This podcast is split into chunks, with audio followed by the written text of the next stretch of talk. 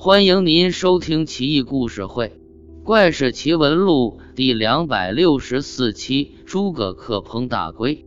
东吴孙权在位时，浙江永康县有人进深山砍柴，在涧水边捕获一只大乌龟，硕大如碾盘，当是罕见。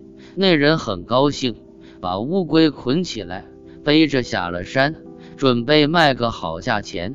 背着大乌龟来到集市上，吸引了很多人围观。大乌龟忽然说话了：“哎，真倒霉！出来晒太阳，不小心被你抓了，惨啊！”围观群众都吓坏了。有官吏赶来，让那哥们把大乌龟运到健康，献给吴王孙权，必有重赏。那哥们想想也对。这乌龟必不是凡俗之物，献给吴王也算是物归其主了。于是带着大乌龟租船赶赴健康。半夜，小船靠岸歇息，船缆拴在岸边一株大桑树上，船夫和那哥们在船里呼呼大睡。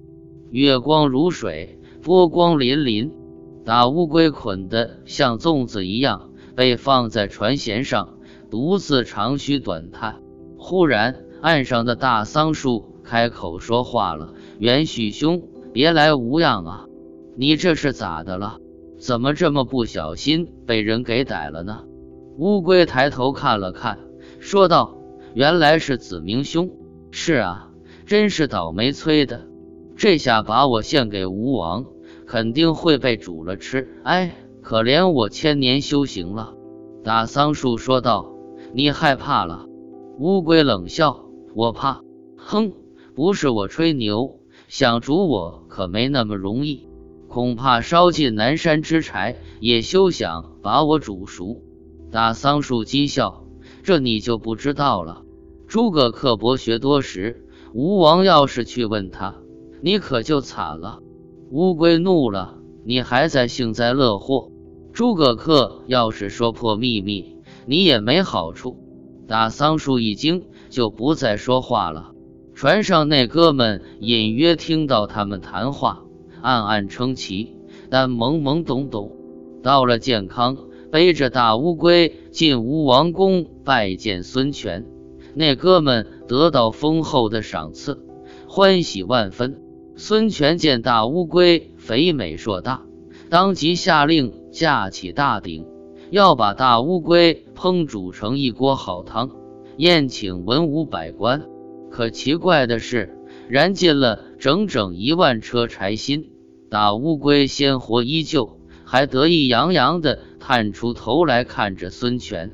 抓乌龟那哥们在一边看傻了，忽然想起前晚乌龟和桑树的谈话，赶紧禀告孙权。孙权大喜。请来诸葛恪求教。诸葛恪不假思索，这个不难，砍几棵百年老桑树来当柴烧，老乌龟必定煮烂。于是孙权下令军士出动，四处寻找百年老桑树。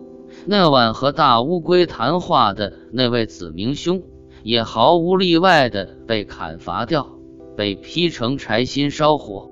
熊熊烈火之下。鼎中水翻花大滚，大乌龟顷刻被煮得稀烂。孙权便赏诸臣，都觉甘美异常，醇香满腮。吃下之后，神清气爽。后来，南方人烹煮乌龟，都普遍用桑木做柴薪。